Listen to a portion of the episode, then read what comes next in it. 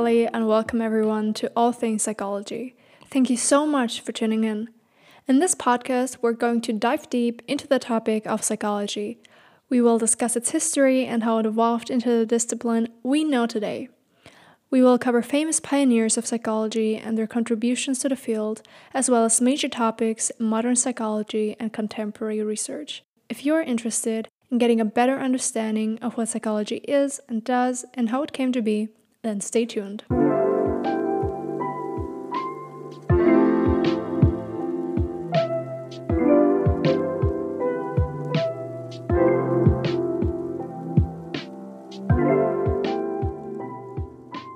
Our journey now brings us to ancient China. We will look at ancient China's contribution to the field of psychology and what China's major traditional schools of thought had to say about the human mind. Ancient China was one of the first civilizations to describe relationships between brain pathology and psychological problems. And a biopsychosocial model was the basis of medical and mental treatments, which is still in use today. The roots of psychological testing also lie in ancient China and can be traced back 3,000 years. It is considered the most important contribution of Chinese culture to psychology. Psychological testing was used to assess the emperor's officials' fitness for office.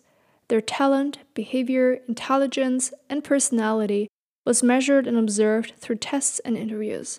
During the Han Dynasty, which ranged from 206 BC to 220 AD, the use of test batteries was common in a civil service examination system.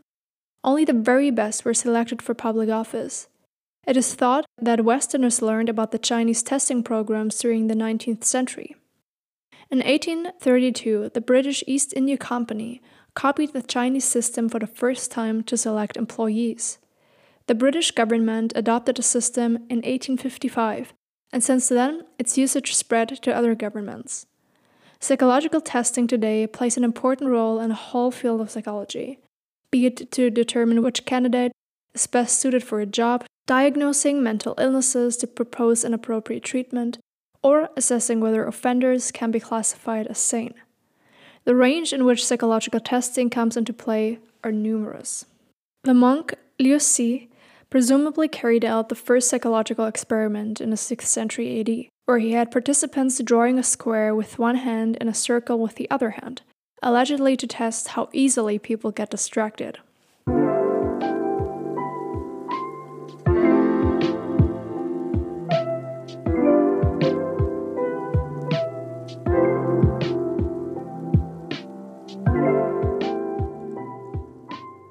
Ancient Chinese society stood on three pillars, namely Confucianism, Taoism, and Buddhism.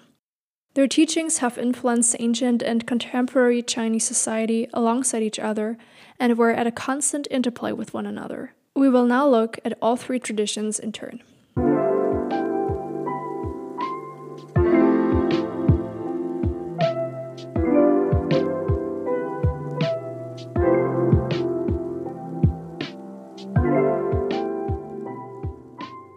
Confucianism or Ruism, which means school of thought, was founded by the Chinese scholar Kung Fu Tzu, also known as Confucius. It's seen as a philosophy, religion, and a tradition, therefore transcending the dichotomy between secularity and religion. Its main idea is the importance of a good moral character, which affects the surrounding world through cosmic harmony. Confucian ethics is based on the idea that the world is governed by an order that is moral in nature. At the center is a human being as part of society, Humans should strive for moral ethical perfection and orientate themselves on the five constants humaneness or benevolence, justice or righteousness, proper rite, knowledge, and integrity.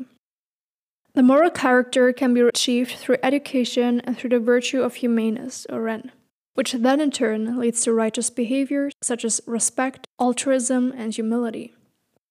Confucianism's golden rule, so to say, is do not do unto others what you would not want others to do unto you.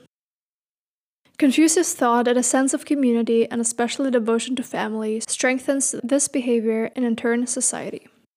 Confucianism puts a focus on relationships and harmony between people.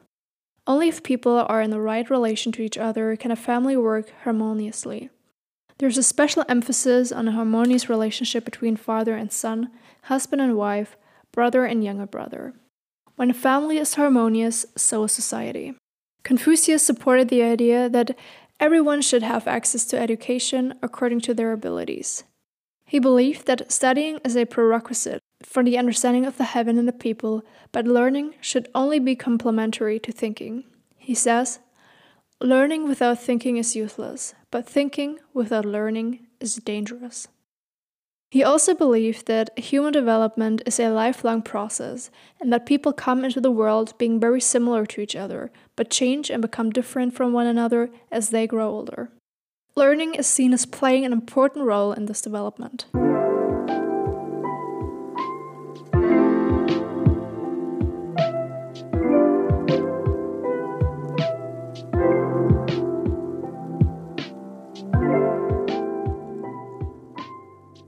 Taoism is strongly connected to the philosopher Lao Tzu and can be traced back to the 4th century BC. Tao can literally be translated as the way and is considered an all pervading principle underlying the whole world. It can therefore be immanently found in individuals. Similarly to Confucianism, Taoism also considers harmony as extremely important, but contrary to Confucianism, which focuses more on harmony within human relationships, Taoism is more concerned with harmony between humans and nature. The leading ethical concept in Taoism is Wu Wei, which can be translated to action without intent or non action. It holds the belief that humans and animals should live in balance and harmony with the Tao and the energy contained in it and to not force someone's will upon the universe, but instead letting things unfold spontaneously. In Taoism, harmony is especially connected to the concept of yin and yang. Yin and yang is a concept of dualism. It describes that opposites, like light and dark, are interconnected and work together in the universe. They are like two sides of the same coin. A thing can be yin and yang at the same time. And two different things can be yin or yang also at the same time. Yin Yang is part of Qi, the energy in the Tao, which is guiding everything in the universe. Taoists also believe that the spirit or soul joins the Tao after death.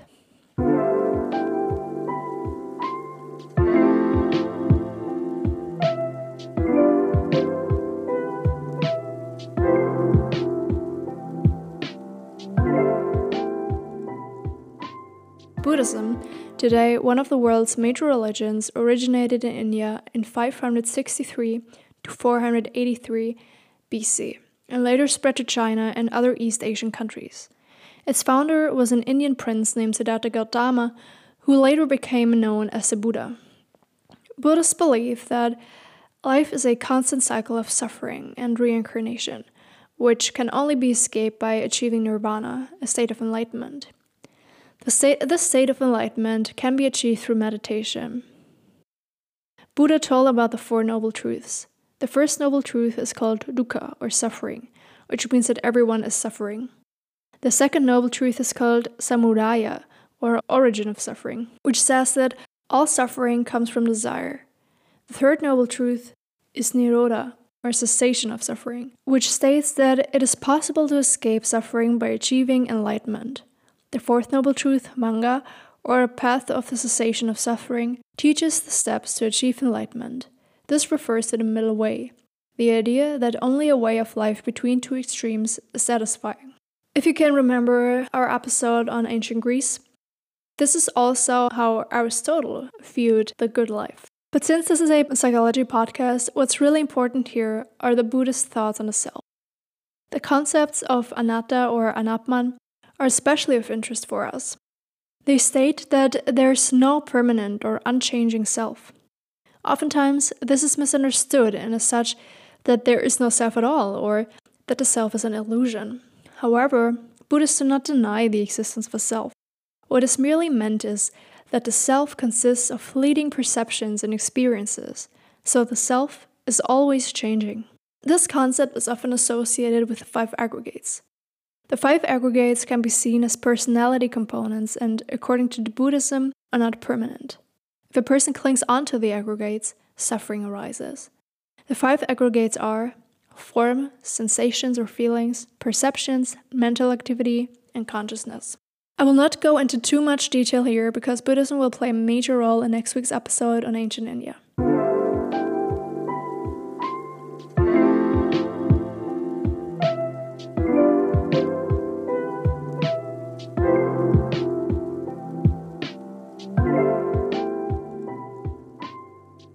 This concludes today's episode on ancient China. Next week, we'll see what ancient India had to say about the human psyche. If you liked this episode, it would mean a lot to me if you left a review and subscribed to never miss an episode. You can also follow the podcast on Instagram at all things psychology underscore podcast to join in on the conversation and get some accompanying material to each episode. Thanks so much for listening. Stay curious, stay healthy, and see you next time. Bye.